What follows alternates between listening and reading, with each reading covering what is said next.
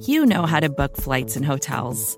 All you're missing is a tool to help you plan that unbelievable travel experience. That's why you need Viator. Book guided tours, excursions, and more in one place. There are over 300,000 travel experiences to choose from, so you can find something for everyone. And Viator offers free cancellation and 24 7 customer support for worry free travel. Download the Viator app now and use code Viator10 for 10% off your first booking in the app. Find travel experiences for you. Do more with Viator.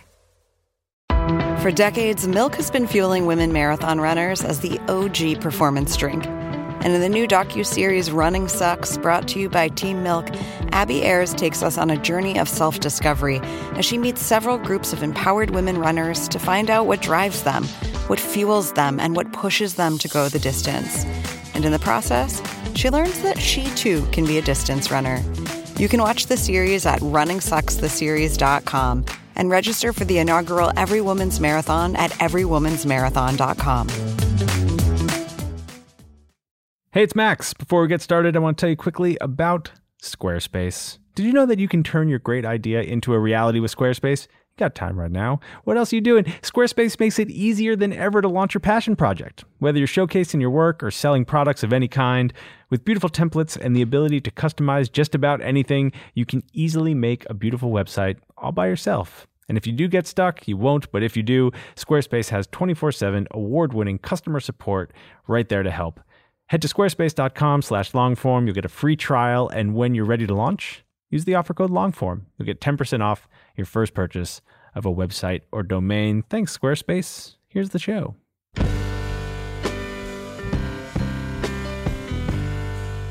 Hello, welcome to the Longform Podcast. I'm Max Linsky. I'm here with my co-hosts, Evan Ratliff, Aaron Lammer. Gentlemen, hello. Hi. Hey guys, what do you got for us? Nine out of ten. Nine out of ten. Max. Aaron's at a nine out of ten this week. That Just is- coming straight with it. I got to tell you, grand scheme of things, that's that that's disturbingly good. I'd like you. I'd like you lower. Than I don't that. want to ask her any questions about it, but I'm doing great. Okay, well, you know that's that's weird, but I guess I'll take it. Uh, who's on the show this week? This week on the show, uh, David Haskell, who's the editor in chief of New York Magazine. You guys probably remember a couple years ago, I had uh, Adam Moss on the show, who was then the editor of New York Magazine, sort of legendary editor of New York Magazine.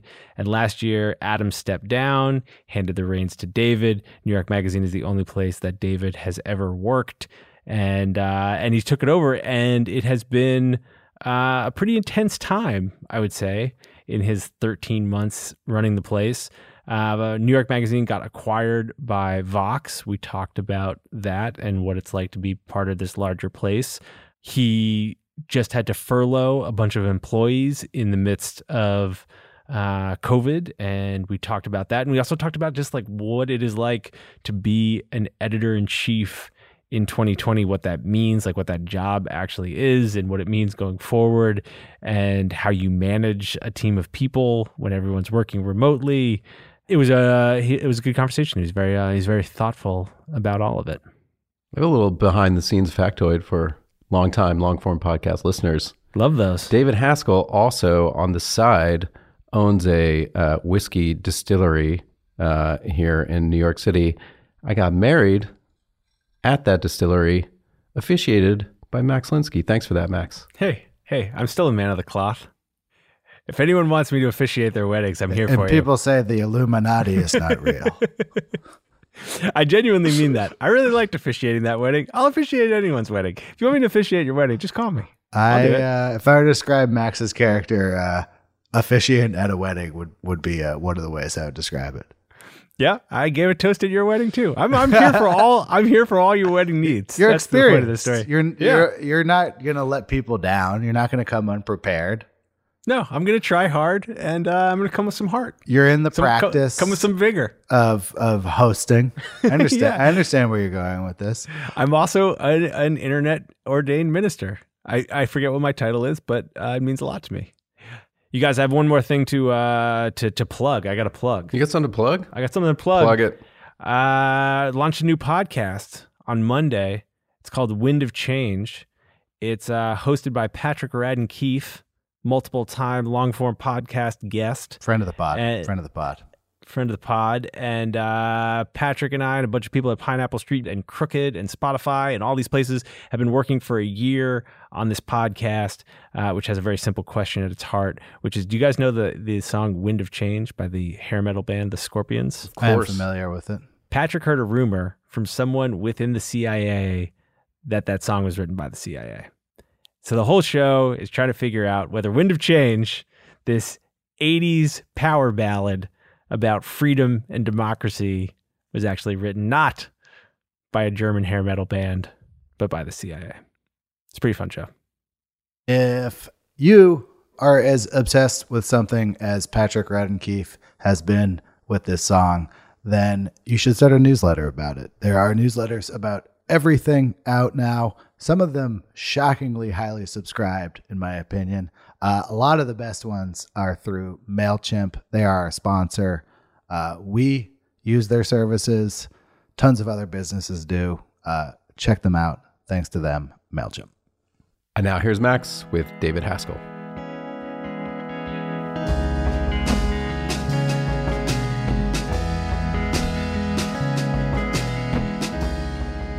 David, thanks for uh, thanks for doing the podcast. Thanks for having me on this podcast.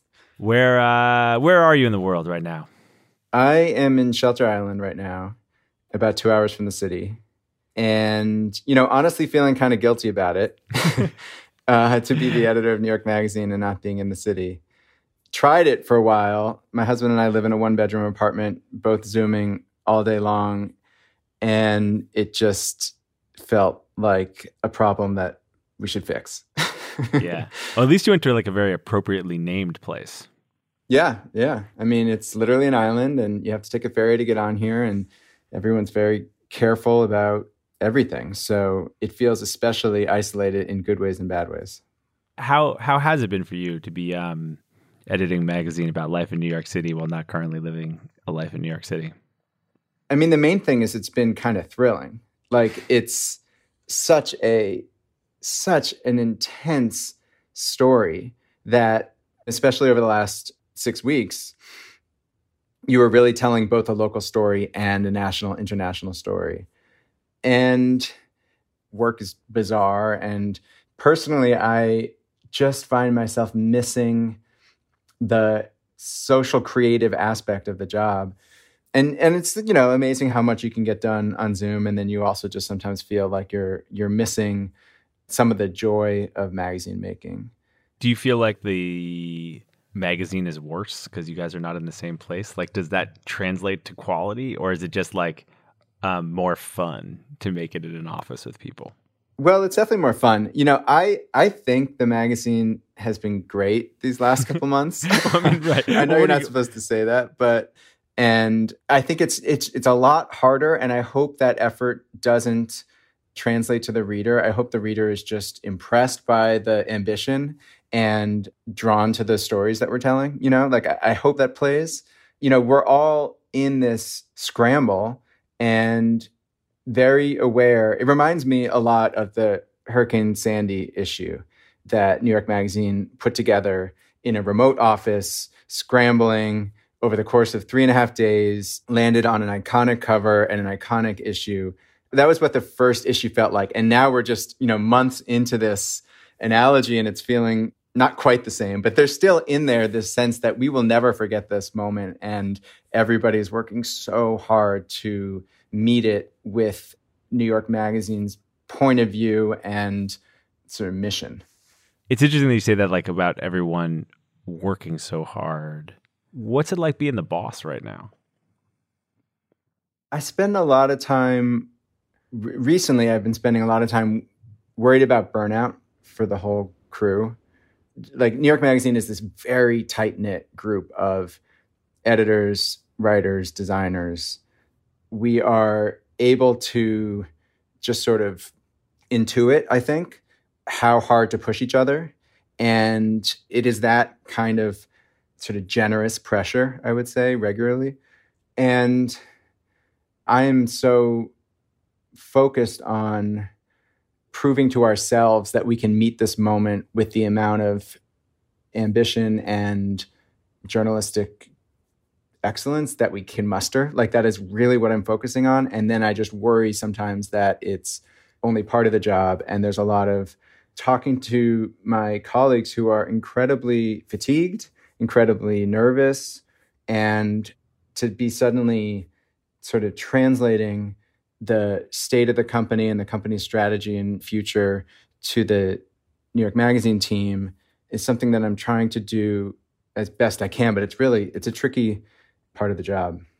What's the balance of your time between those two things? Like how much time is managing people in this in so many ways sort of like completely impossible moment and how much of your time is trying to make the magazine as great as it can be there's a way that those things are obviously related too. But then there's another part of it which is like in some way those things can be intention right? And so how do you think about managing those two?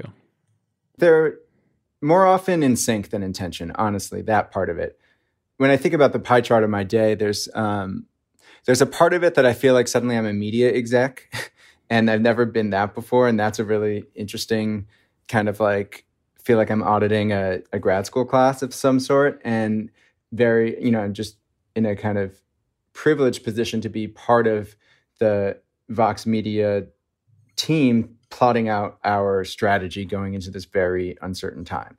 Then, though, there's, and that's maybe a third of my time, but then the other two thirds is with the New York Mag staff. And the core thing that I'm focused on is making sure we are all putting enough rigor to the question of how this current issue of the magazine that we're putting together is going to be. We're putting on a play every two weeks, and you're going through rehearsals to dress rehearsals to tech rehearsals. It's just like, you know, an event. And then just as much of my brain is doing the quote unquote doing the digital journalism. But what I mean by that mostly is working with the top editors on the sites. You know, so as you know, New York Magazine is both a biweekly print magazine and digitally, we publish The Cut, Vulture, Intelligencer, The Strategist, and Grub Street. And so when I'm working with editors who are primarily digital editors, it's a lot about sort of coaching and thinking through coverage questions in a sort of strategy way. But it's a different kind of relationship than with the magazine. And I'm so grateful to have the kind of practice uh, or a mantra kind of a, a like the making of the magazine can be very procedural it's rigid you read things a million times you have to write a poem on the cover every two weeks and you just spend hours thinking about the correct five words.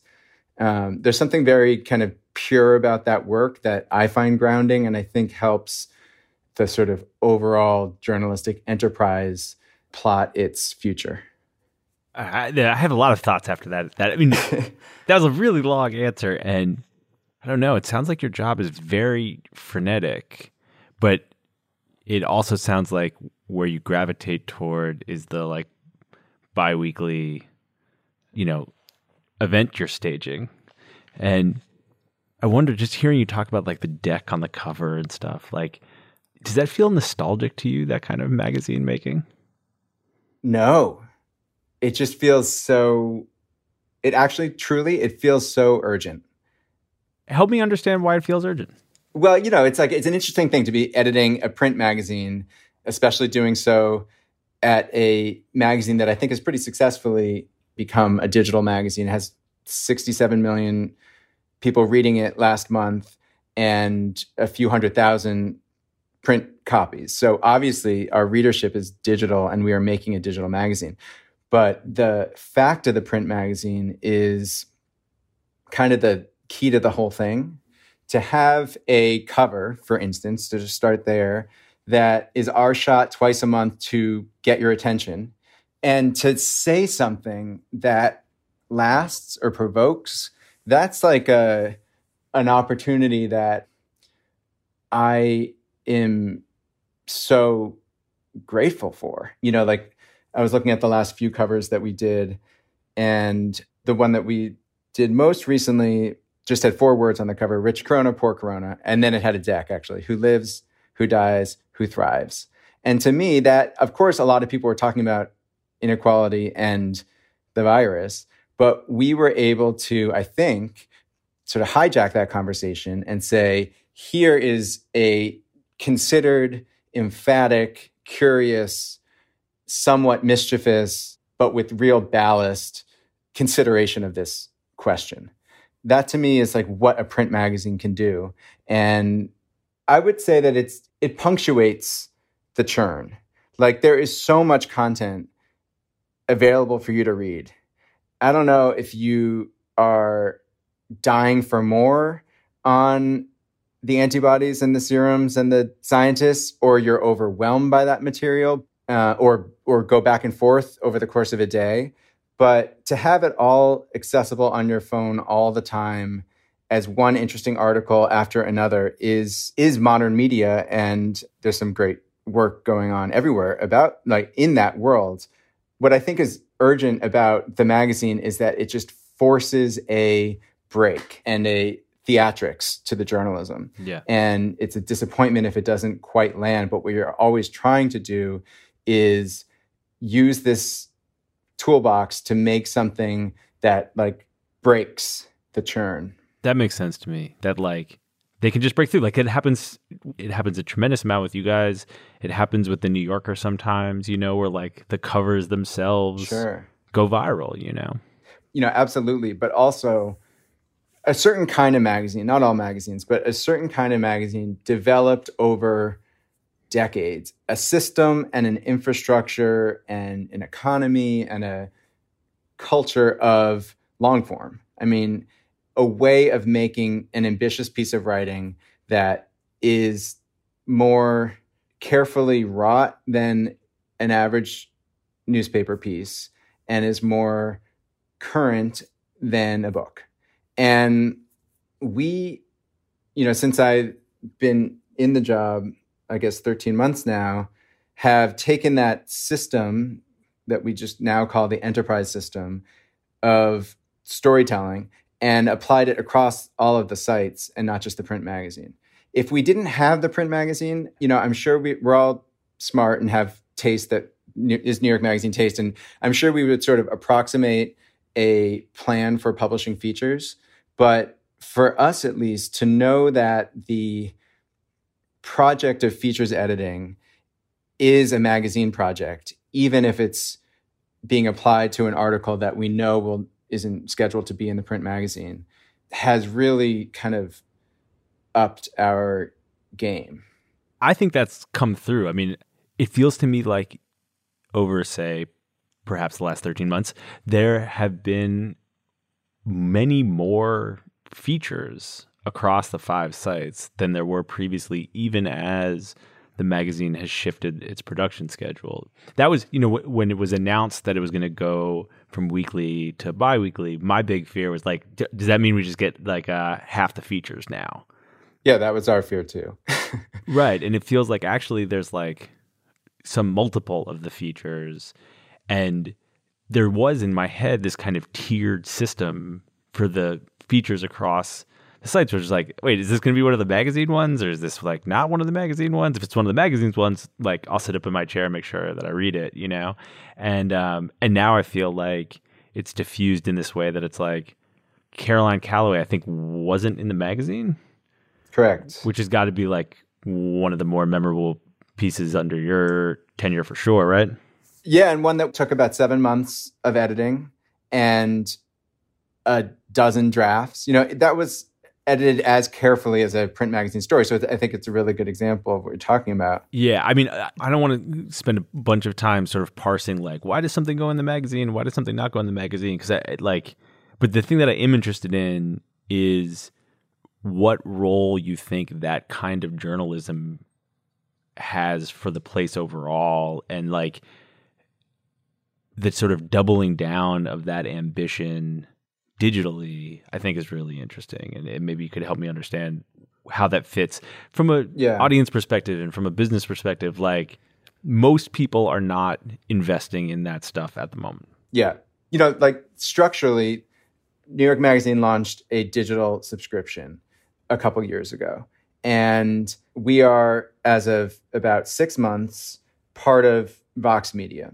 and we are the only real part of Vox Media that has a business model built around consumer revenue.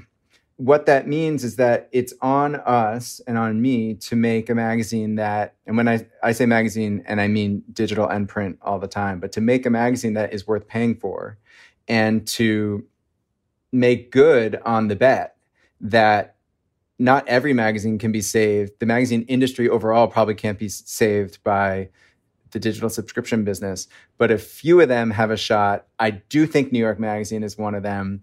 It's given me more room to sort of make the case internally to myself, feel good about an investment in features because you know that it's one of the things that makes people subscribe. You know, another area that I've invested pretty significantly in is photography. And that's also kind of a hard thing to justify, especially was in the sort of the most crass years of the sort of Facebook shared digital media ecosystem. Um, it's nice to talk about that in the past tense.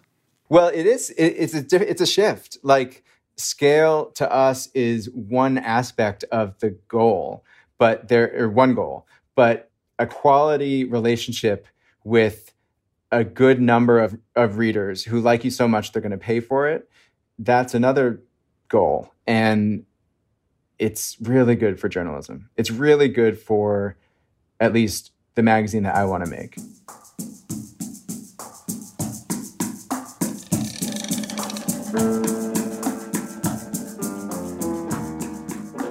Hey, it's Max. I'm going to put David on hold for a second because we got some uh, sponsors and I want to tell you about them. But the first thing I want to tell you is that it's time. It's time to turn your dream into a reality. And I recommend you do it with Squarespace. Squarespace makes it easier than ever to launch your passion project, whether you're looking for, uh, I don't know, start a new business, showcase your work, publish content, sell products, whatever you want to do with an internet website. Squarespace is the tool for you. They've got beautiful templates designed by world class designers, and you have the ability to customize just about anything you want. All it takes is a few clicks, and you can easily make a beautiful website all by yourself. They got other stuff too. They got powerful e commerce functionality. It lets you sell anything you want online. And they've got analytics, so you can grow your site in real time. Everything's optimized for mobile right out of the box, so there's nothing to patch or upgrade ever. It all just kind of works. Plus, you can buy domains with Squarespace. It's super simple. And if you do hit a snag, you won't, but if you do, Squarespace has 24 7 award winning customer support. Squarespace empowers millions of people, from designers to lawyers, artists to gamers, even restaurants and gyms, to turn great ideas into something real. And now it's your turn. Head to squarespace.com slash longform for a free trial. And when you're ready to launch, use the offer code longform to save 10% off your first purchase of a website or a domain. That's squarespace.com slash longform, offer code longform. Thanks so much to Squarespace. Thanks also to Literati. We told you about Literati for the first time a couple weeks ago.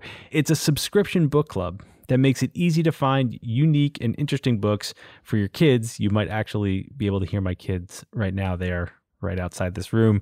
Uh, anyway, Literati delivers great stories straight to your doorstep, books to your house. And you know, reading books together will help create a time of adventure and bonding for your family. It's also got obviously real educational benefits. Kids who read books have better vocabularies, longer attention spans. And right now, you know, there's not much else that we should be doing with our kids than just sitting and reading with them. Each Literati box contains five beautiful books based on a theme and contains exclusive original art. And plus, they've got a personalized note for your kid in there, which uh, when our box showed up, I got to tell you, it was nice. He doesn't get a lot of mail, and he was hyped. You only have to keep your favorites. You send back the books you don't want for free, and that means you're only paying for the books your kids love. Uh, again, we got it, and uh, and my kid kept all five, of course. Uh, but you know, it, it, really is. It's it's a nice thing to have uh, some new books show up in the mail, give you something to do with the kids in this moment, and and also to give them something uh, with their name on it. It's just it's really nice. So for a limited time, go to literati.com slash longform. You'll get 25% off your first two orders. It's their best offer available anywhere, only for our listeners. To get it, you have to go to literati.com slash longform for 25% off your first two orders. Again, that's literati.com slash longform. Thanks to them for sponsoring the show. And let's get back to David.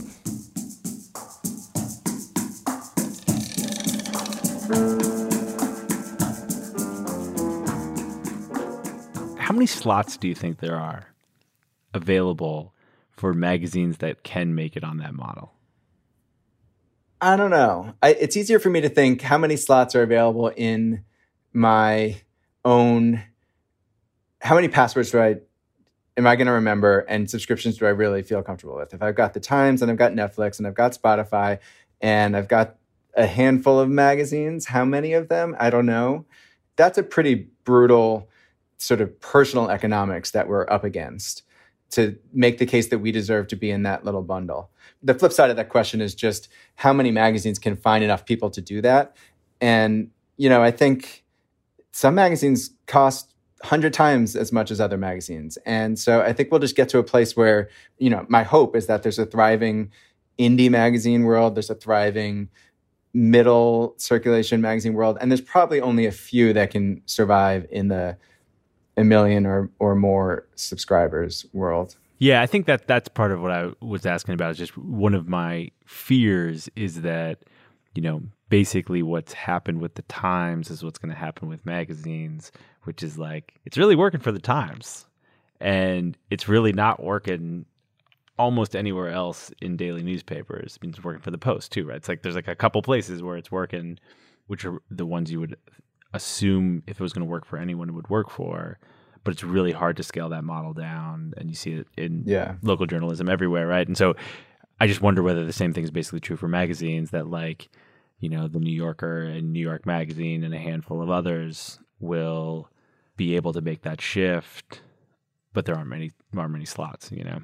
Yeah, I I worry about that too. Like I worry about that as a just a kind of civic minded journalist, but I also worry about that in my position. Like, can I make it into that little club? Right. Can we? You know, and New York Magazine's always had this interesting tension of being serious and not being spectacularly good some decades and kind of not some other decades, being essential and being kind of tawdry. And I love that dynamic, but it's really it's a lot of pressure, or I feel a lot of pressure to ride that wave correctly. It's a particular push and pull and the fun of it, but also it's it's a vulnerable place to be. How do you think you're doing? Uh, I think that I, I think I'm doing okay. You know, I was so scared about this job when it was offered to me. I inherited the position from Adam Moss, who's just superb editor and mentor and friend, and none of us working for Adam really could imagine the post Adam world. And I just was so nervous this time last year. I started May, uh, April 1st. And I I do think that now I feel like I know what the job is. And you know, one thing that I appreciate, it's kind of perverse, but one gift in a way has been the relentless news cycle. There's just been so much that we've covered over the last 13 months. Jeffrey Epstein, impeachment, you know, obviously now this, the world's completely changed. It makes the learn on the job aspect of the job go faster. It's a crazy run of news to have to navigate, but I assume in some ways that does kind of make it easier. It's like A, there's a lot to deal with, and B, all of that doesn't leave a lot of time for like um worrying about it. Like you just kind of have to do the thing, right? Yeah you just kind of have to do it. And you know, the thing that I'm always worried about getting wrong or not getting right is I guess the word is innovation. You know, there's a like a certain kind of successful, you look back in the month and think, "Oh, we've done a bunch of stuff that's worthwhile and well executed." What keeps me up often is is it specifically us? Did we do something unusual here? Did we push in a direction that was a little scary but was differentiating? You know, I don't know whether we've done that enough. Um, I feel like there's an or there. Like Is it that thing or is it something else? What's the other possibility of what it could be? Well, I guess what I'm saying is that you can do something that's pretty good, but you might also have read it on the Atlantic. Or you can do something that's kind of great, but also kind of a total misfire. but it was definitely New York Magazine. and the thing that I just want to keep pushing ourselves and myself, and I'm not sure we're doing it enough right now, is, you know, the latter is just taking those kind of weird risks. Mm-hmm. You know, because like the thing about New York is that we're if we're not taking risks in our coverage, then what are we doing? Like we've got no sort of commercial pressure to put a safe cover out, you know, make a great cover. Like there's no one calling me up and saying to tone down this cover. Like none of that exists. It's just this like little basically like artist collective that's trying to respond to the news 24 hours a day. And I, I just want to make sure that we're always doing it with confidence. I guess that's another another way of talking about it. Is that freeing or terrifying or both? Um, well, yeah, it's both, but it, it really is. I mean, it's freeing. It's just that like your standards are so high. So it's always like, you know, did we get this last cover right? I think we did. It was really scary how late in the game it came together. We decided to take a look at college and in particular, the sort of excruciating dilemma that a lot of students have right now whether or not to defer. They have until the end of May, many of them, to put their deposit down for fall semester or not. And a lot of them are at home taking some Zoom classes and otherwise just feeling completely robbed of their college experience and aren't sure what to do. And from the college and administration point of view, it's sort of an existential crisis. So anyway, that was that's the subject.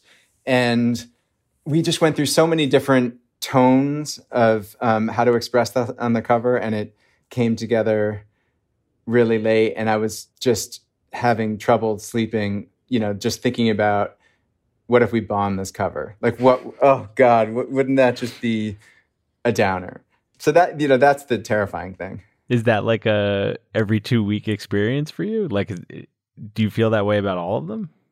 Uh, yeah, I feel that way about all of them. Like, you're not going to get a perfect success rate. You there's a range. You look back at covers and have different feelings about them, but the process of making every one is incredibly emotional for me at least. And that emotional piece of it is that brand new since you got the job or did that manifest in other ways before you had the job? Like were you that way about whatever your chief responsibility was before you were the, you were the editor in chief? Yeah, I guess I was sort of that way. I mean, the main thing that I did for my whole run at New York Magazine, even though I was also doing other things, was editing features. And I would say 12, 15 times a year, I would be walking home after the finally closing. Like the the image just came that just came to mind right now was um, Dan Lee is a writer I worked with and I know has been on here before. Dan wrote every piece that Dan wrote was an emotional experience. And he wrote a devastating piece about a fire in Stamford. And I walked out of the office and I was just, I just so wanted it to be everything it could be. And how we got there was so, you know, like we're crying, we're sweating, we're like staring down sentences and, and I just remember the release of walking out of the office and knowing that it had shipped. And then I saw a fire truck passing lower Manhattan. I just, something like shifted in my organs, kind of, you know? and anyway, so like editing features is always that intense. And I, you know, was at the same time I was doing that, jumping into a million other areas of New York Magazine always. And so one thing I've really appreciated is just being kind of spastic and having a attention span that is well on the one hand like you can burrow into a word doc but then you get to get up and talk to a bunch of people about a bunch of problems and fun ideas and it switches between a fun time and a serious time How come you never wrote? I've never felt the urge. I mean, basically, that's true. I thought for a minute I would be an architecture critic. And when I was in graduate school, I was studying architecture to do that and doing some writing. But I didn't really trust my takes and thought that there was something missing between just being fluent in the world of architecture and actually having something to say. Um, so I stopped. And then in the world of magazines, to me, it's just a entirely different personality. I get that there are people out there that are writer editors. I work with some of them. It's kind of amazing to watch. I don't see it in myself. I mean, it's interesting that like you're basically like, yeah, I was trying to do this when I was in grad school. I just wasn't good enough. Like no one's good enough in grad school. Isn't that the whole idea? Oh, yeah, no, I just meant like it I felt like a kind of disorientation. Like it felt not me. Mm-hmm. You know, I've tried to write diaries and that doesn't work. And I don't know. I, I really just, the interesting thing to me about magazine making is that you're kind of gathering a dinner party or curating a museum show or putting on a play or casting a movie. Like you get to bring voices together, sharpen them, pull things out of them. It feels expressive, but you're not the main attraction. And that was really the thing that you always wanted to do. Like you started a magazine in grad school and like that idea was the thing that got you going. Yeah, that idea was the thing. It, the magazine I started was called Topic and it was really just like a quarterly that took one fairly broad topic at a time and its whole conceit was in who was invited to write about their lives and we found very unusual lives and mostly non-professional writers and helped them write their pieces and put together this kind of collection of memoirs basically so walk me through how you got from like starting a magazine in cambridge to ending up in New York Magazine, where you've now been for a long time. And maybe we're not at a lot of places before that. Like I feel like people move around. Yeah, mag- no, that's that's my whole career in magazines. That's the whole I thing. started a magazine and then I started working at New York Magazine.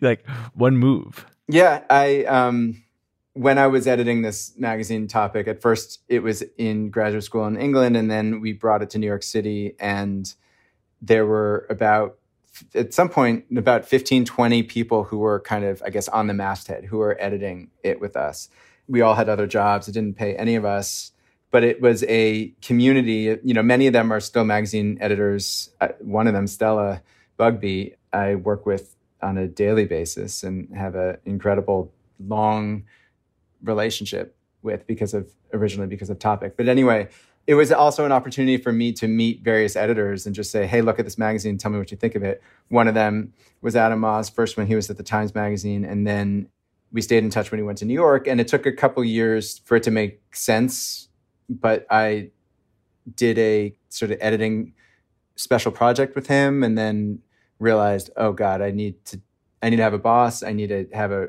regular experience making magazines. Making my own magazine is too infrequent because we had to raise money each time for another issue.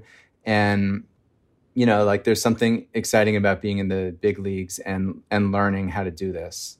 So Adam hired me in a sort of hybrid role of features editing and doing culture editing, and then it both evolved and didn't over the years, and the magazine evolved and didn't over the years. I mean, a few months after I was hired, the economy crashed uh, Bruce Wasserstein, who had owned the magazine, died. His children became more involved, and eventually Pam Wasserstein came in as CEO. And eventually, she was the one who chose me to be the next editor in chief. And then she was the one over the last year who found us a new home at Vox, where she's now the president. So, anyway, I've had this long relationship with her the magazine went from weekly to biweekly, as you said. That felt at the time borderline crisis, borderline existential. Could New York Magazine exist if it didn't come out every week? Would that permanently destroy the thing that we are? Was a real worry for yeah. us. my impression from the outside, and this is not very informed, but my impression from the outside is that there's been this sort of like these two realities around New York Magazine for a long time. And one of them was the magazine was great and it seemed like that everything was going really well. And also there was this like slight crisis all the time around the business and like there are rumors about sales and or just kind of like real uncertainty, you know? Yeah. You know, I think that that's a function of the 21st century. Totally. Um, yeah. And yeah. being a small family business was scary at every iteration of the digital transformation. I don't think that if Adam and Pam, if they hadn't committed as strongly as they did to finding a digital expression and being relevant as a digital magazine, there's no way we would still be here. You know, and yet, like, there's been a lot of continuity and stability. Many of the people that show up in my Zoom grid on Monday morning have been at the magazine for more than 10 years, more than 15 years, one of them more than 25 years. That's a pretty rare thing to have in media in 2020. A lot of institutional memory and sort of interrelational memory. And I mean, I think it's just so useful to be able to point, just like on Friday, we were, what were we talking about? There was some article that we were looking to assign, and we were talking about different ways in, and I was just able to sort of shorthand refer to a piece that we published in 2009 that most of the people on the call remember even were around for and be like oh yeah right that that, that sort of combination of writer and angle is what we're talking about here. Did you uh did you always want that job? Was that the goal? No. I was like t- yeah no. That it seemed to me that it was just a recipe for disaster to take over from Adam to take over a magazine that is sort of running at peak form and always sort of punching above its weight. And as you say, like anything could happen any minute. I really appreciated Adam's career arc where he was able to leave the Times for a magazine that was kind of in a bad spot but he saw how to renovate it. It was kind of a clunky building, but he saw Yeah, there wasn't there wasn't like a lot of juice at New York Magazine when he took it over. It was really the the fault of the owners at the time. It had just been stripped for parts and was running being run very cynically. And so what Adam had was Bruce, who had bought the magazine and said, I think this could be something I'm really proud of. And he went shopping for the best editor and he told the best editor spend some money to make this thing great again. And adam looked at the first decade of new york magazine of you know tom wolfe and milton glaser and clay felker and gloria steinem and said that is the dna of this thing that is incredibly relevant to right now let me basically try to bring that back.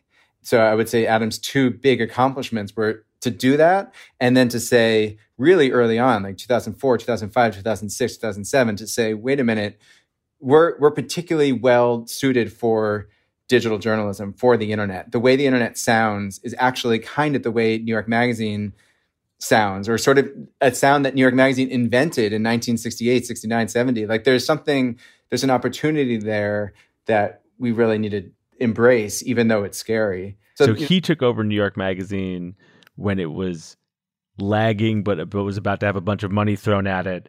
And you took over New York Magazine when it was soaring and financially a little up in the air. Right. What a um, recipe for disaster. And that so that wasn't like a thing that you were sitting there hoping was going to happen for a long time.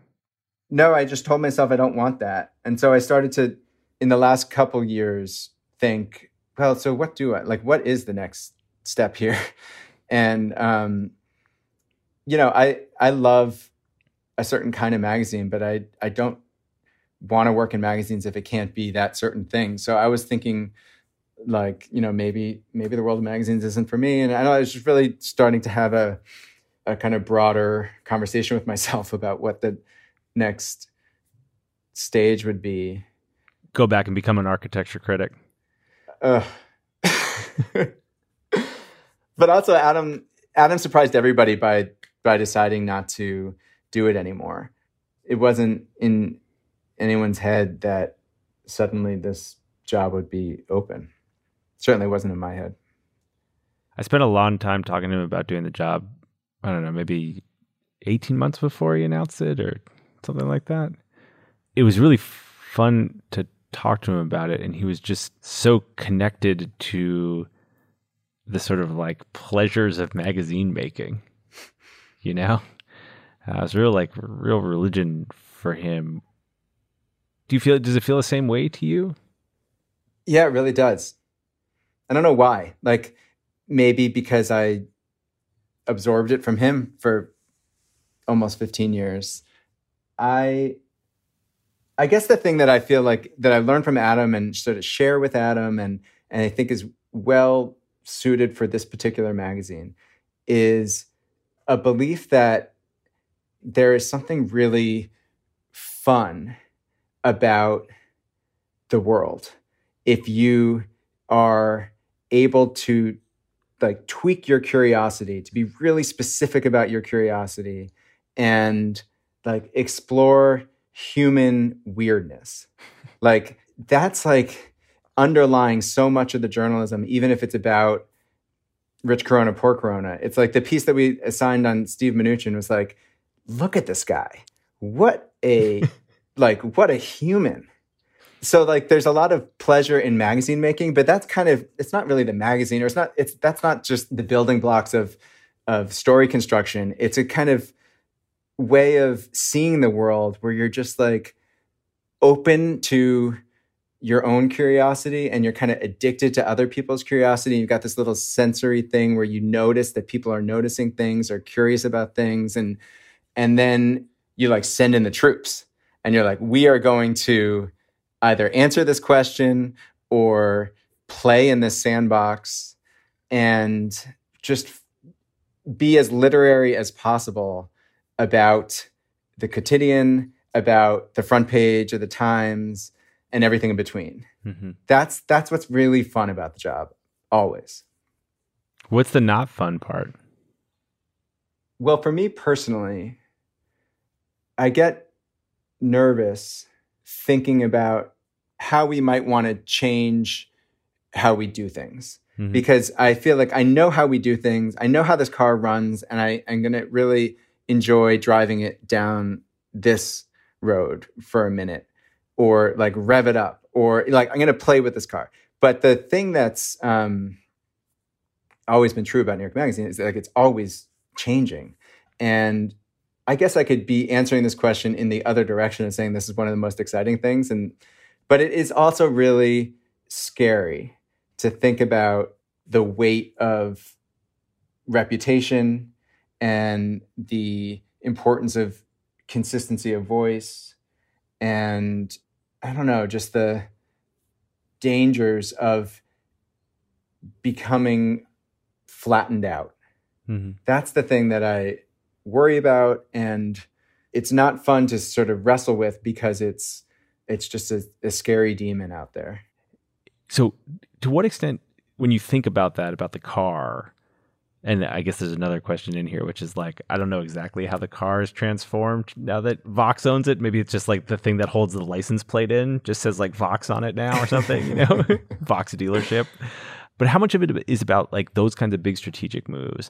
And then how much of it is about identifying the people, both behind the scenes, but also in particular the writers who will be the next group of those kind of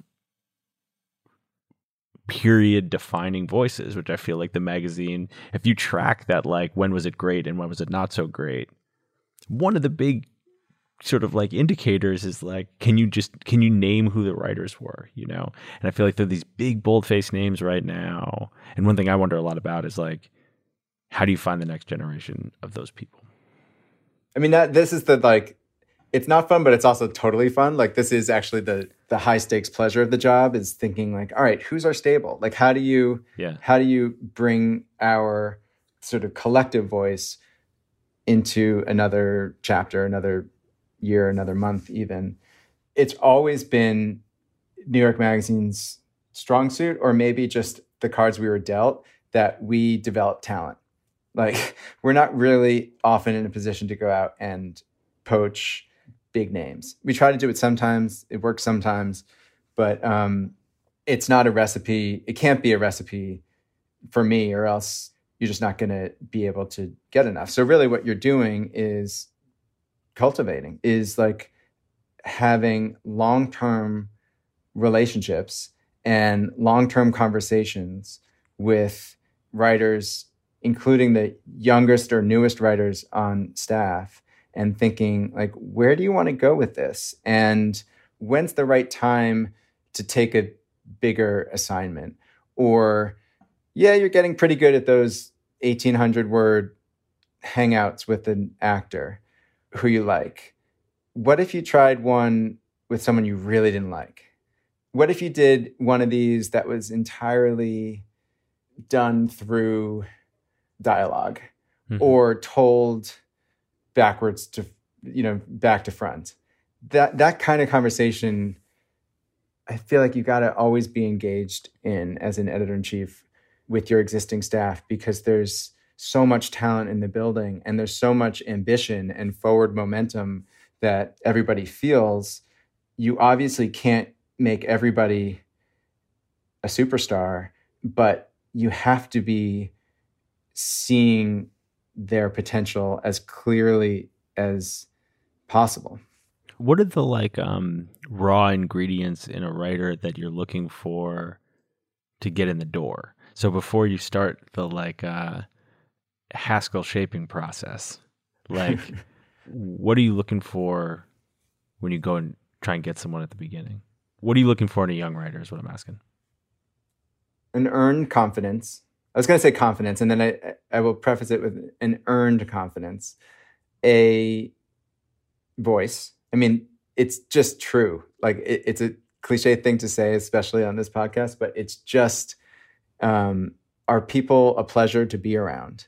The pleasure doesn't need to be haha funny. It doesn't need to be light. It can be excruciating. Like you know, it just needs to give me a sensory hit. I, I need an emotional charge off of your writing. And so, you know, humor helps, a knowledge of history helps, especially especially writers where maybe or in fields that maybe it's not as obvious. Like there's a ton of culture writers out there in the world, writers about film out there in the world. How many have actually seen enough to have built a personal reservoir of wisdom. Like you can do that and be 26. You don't need it. I'm not saying like it needs to be a professor of film studies or something, but people have sort of put in the work, I guess mm-hmm. is what I'm saying. Is that what earned confidence means? Yeah, that's the earned part. And then the confidence part is what allows you to find a way into an idea that is that sort of quickens the heart. And is that something that you can ascertain like just on the page or is there something that you know i mean i don't know how the hiring works or whatever or who gets a shot or how or when it comes to you but like you know if that 26 year old happens to get to your office if we're ever back in offices again. In the room, what what is it that you're looking for, or does that really not matter? Is it all about like what how it feels on the page and whether there's that charge? There's definitely a danger of putting too much stock in someone's performative talents talking to a prospective boss. Mm-hmm. Uh, like that, that is something, and it, it can translate sometimes into something else sometimes, but you got to be careful. But, you know, like one thing that is pretty often true is nimble thinking can show up really quickly in a one on one conversation. Mm-hmm. You know, like basically what I'm doing when I'm meeting potential new writers for the first time is just trying to watch how their mind works. It doesn't really matter what we're talking about. And I'm like, I'm not really ever asking a gotcha question, but it's just sort of like, all right, talk to me. Keep just sort of wandering in that direction. And then what if I just threw this, I lobbed this like weird grapefruit that just landed right. in your, you know, now you're thinking in this direction. Did, did that spook you? And by the way, sometimes spooking is like, okay, like very neurotic people are wonderful writers. What what comes from the spook? I'm just sort of just watching watching your mind have you found in any way, maybe with the sort of um, place that magazines are in in general, that the pool of talent, particularly with young people, is smaller than it once was? Like, are fewer people who would be good at a whole bunch of things picking magazine writing? No, I don't think so. I mean, especially once you call magazine writing internet writing, also because right. there's. I guess I'm talking about like features. You know, like the kind of people who are coming in and what they want to be doing is writing the kind of stuff that you were editing, you know, and the kind of stuff we were talking about. Yeah, like there's some skills that are hard to get these days. Reporting is a big one. I think there's a lot of people with a lot of talent, but actually not much of a grounding in how you get information out, out of other people. And I think a lot of the classic magazine writers of the years, you know, over the decades, worked in newspapers first and learned how that works. And, you know, it's just harder to do right now. The other thing that I found um, harder is to find people who are fluent features editors, people who know how to like construct long form, because that's a relationship between a writer and an editor. And the writer doesn't need to know how to do it really. Like um, sometimes a writer who knows how to do it so well is there's a risk in that. You're just sort of just paint by numbers making a, a piece. And you know conversely there's so much incredible journalism especially that new york magazine has published over the decades of very young or green writers writing long form pieces that happens because you also have a system that knows how to sculpt that piece. Mm-hmm. And that's a hard thing to learn how to do. It's a hard thing to do. And you really kind of only learn at a job where that stuff happens. And it doesn't happen as much anymore. So, you know, when you when you think about like how wouldn't it be just selfishly useful for the ecosystem of magazines to be stronger, that's one area where my head goes. Spoken like a true editor. I got one more question, then I'll let you go. Uh, which is basically just like, you know, here we are in this moment. You're managing this place 13 months into your tenure over Zoom. Since you got the job, the company's been sold, and we're now in what looks to be, you know, the most significant economic downturn in 90 years, you know? There are a handful of prestige magazines in the world, which means there are a handful of prestige editor in chief jobs in the world. You're young to have one, you know, and you guys have done some furloughs, and there, there's been some pretty tough moments for the magazine just, you know, in the last eight weeks. And I just, this isn't a, a, very specific question. I just I just wonder how it feels for you to be in this job in this moment. And I guess we've talked about it a lot, and, and maybe it's connected to the car stuff, but I don't know. I just uh, I wonder how it feels right now, like to be you're 40. Yeah, you're 40. You're running New York Magazine. New York Magazine is part of Vox those acquisition moments, you know, I mean, it sounds like that deal was about as good as those can be, and obviously, there's not much you can say, but like, just a lot of, I don't know, man. There's a lot. Of, there's a lot going on in that in that stew, you know. There's so much stuff going on. I mean, there's so many ways to answer that. Um, you know, I'm so impatient with this whole virus situation. I just want it to be over. I want to be back in the office with the team making everything that we want. You know, like I have such sort of like drive and it's been difficult to sit in front of my computer and just realize that we can't do it all right now and that actually the scramble is the best you can hope for. And your particular situation is literally the best you could hope for. Like, I, there's not a magazine in the world I would rather be working at. There's truly not a corporate home in the world I'd rather us be.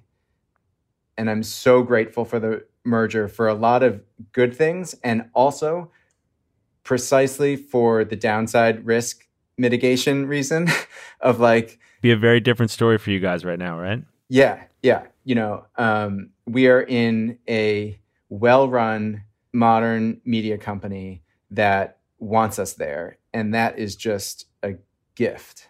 What I feel is so much pressure to make good on it and sort of prove the value of the merger um, from the perspective of our Vox colleagues and say, yes, we say thank God for you in this COVIDian age, but I hope you also appreciate us because if we do our jobs right, we are a salve in a year of just horrific advertising, right? So, like, I want to be there for the larger company and just demonstrate that quote unquote editorial excellence can be a business model. I really do think it can. And, you know, and I think very long term about this place. And there's nothing that feels creaky or old fashioned about the opportunity here for me. It's like New York Magazine should be able to tell the story of the world on and on and on and on and on. It's got a really durable recipe for how to do that in a way that audiences respond to. So, you know, there was at some point, like um, 10 months ago, something made me think about three years ahead. I forget what it was. And I was like, oh, yeah, I'm not just scrambling to figure out some answer to some burning question about a month from now. You know, fingers crossed, knock on wood, we've got time here. You know, like you can't ever take that for granted, but it's, I think, fair to indulge a long term perspective. More than fair, I think it's probably part of the job, for me at least, to be sort of like plotting and dreaming years out and sort of fashioning the enterprise, the journalistic enterprise, the magazine, towards that long term vision as you know gingerly as you can without it breaking. Got to keep putting some gas in the car. Yeah. Everything boils down to a car metaphor, you know. I like the car metaphor because I don't want to rebuild the car. Like that's the thing that people have asked me over the months. Like when are you going to do a redesign and like what's your new thing going to be basically? And part of me is like, oh, just you wait. Like new things will happen. I'm not doubting that they will, but I also don't. Uh, that's not. Don't be looking for that. Like I, I'm not looking to rebuild the car. I just want to drive it well and drive it in interesting places. And you know, it's like we have a great staff. So like, let's. How do we use the staff? Well, if the main reason that you were apprehensive about taking the job and the main reason you didn't realize that you wanted it until it was offered was about taking over for Adam.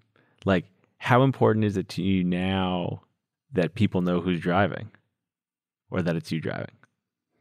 It's not that important to me. I don't think people look to magazines to have editors in chief that way anymore. And I definitely think there's a danger for anyone in in a position like this who create such a public persona for themselves that it might divorce you from the work itself. So yeah, like uh, it's a pleasure to be here. I mean, the, the thing that I would say, to be honest, like I'm sitting here in my quarantine, you're sitting in your quarantine, and I'm thinking, what can I do? And and we had the best subscription month in our history last month, and there's so much momentum to do more work to get people to subscribe. And I'm thinking, well, I'm the editor in chief. Maybe I should just like open up that Instagram account of 2 million people and do something. But I don't know what, I, I don't know what it should be. And I'm, honestly just toying with the idea of a, of a somewhat more public presence because I think actually to some extent it's important to do that in my position. Yeah, I mean, I think if your job is to drive subscriptions and have people connect with the place, like on some level, some people got to connect with you, right? Yeah. Well, that's why I'm doing this on a Saturday night. yeah, you called me, so you know. The first step towards a, a, higher public profile is just letting me ask you about your feelings for an hour. it's felt very good, actually, to talk out my feelings. Hey, David, thanks for doing this, man. Thanks for having me.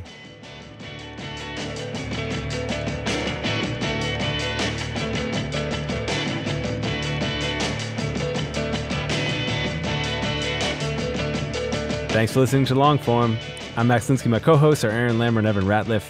Our editor is Janelle Pfeiffer, and our intern is Marina Clementi. Thanks to them. Thanks to our sponsors, MailChimp, Pitt Writers, Literati, Squarespace. Thanks to all you guys for uh, for making the show possible, and thanks very much to David Haskell for taking some time for uh, for being candid about what it is like to be the editor in chief of a big magazine in 2020 during a quarantine. We'll see you next week. In the meantime, if you're looking for something to listen to, go check out Wind of Change. It's a new podcast by Patrick Radden Keefe, Pineapple Street Studios. We did it with Crooked Media and Spotify. Uh, it's fun. It'll take your uh, it'll take your mind off stuff for a second. We'll see you next week.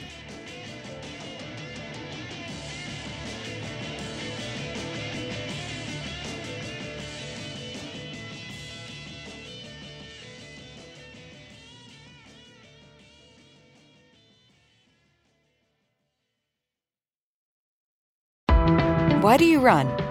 Why does anyone? I always thought that runners loved running, and that's not the case. Most runners hate running, but they choose to do it. In the new docu-series Running Sucks, brought to you by Team Milk, Abby Ayers learns why women runners everywhere are driven to go the distance. It really is about taking my power back and proving myself wrong. Team Milk is about fueling women's performance and helping them along their marathon journeys. You can sign up now for the inaugural Every Woman's Marathon taking place in Savannah, Georgia on November 16th, 2024. Learn more and register at everywomansmarathon.com.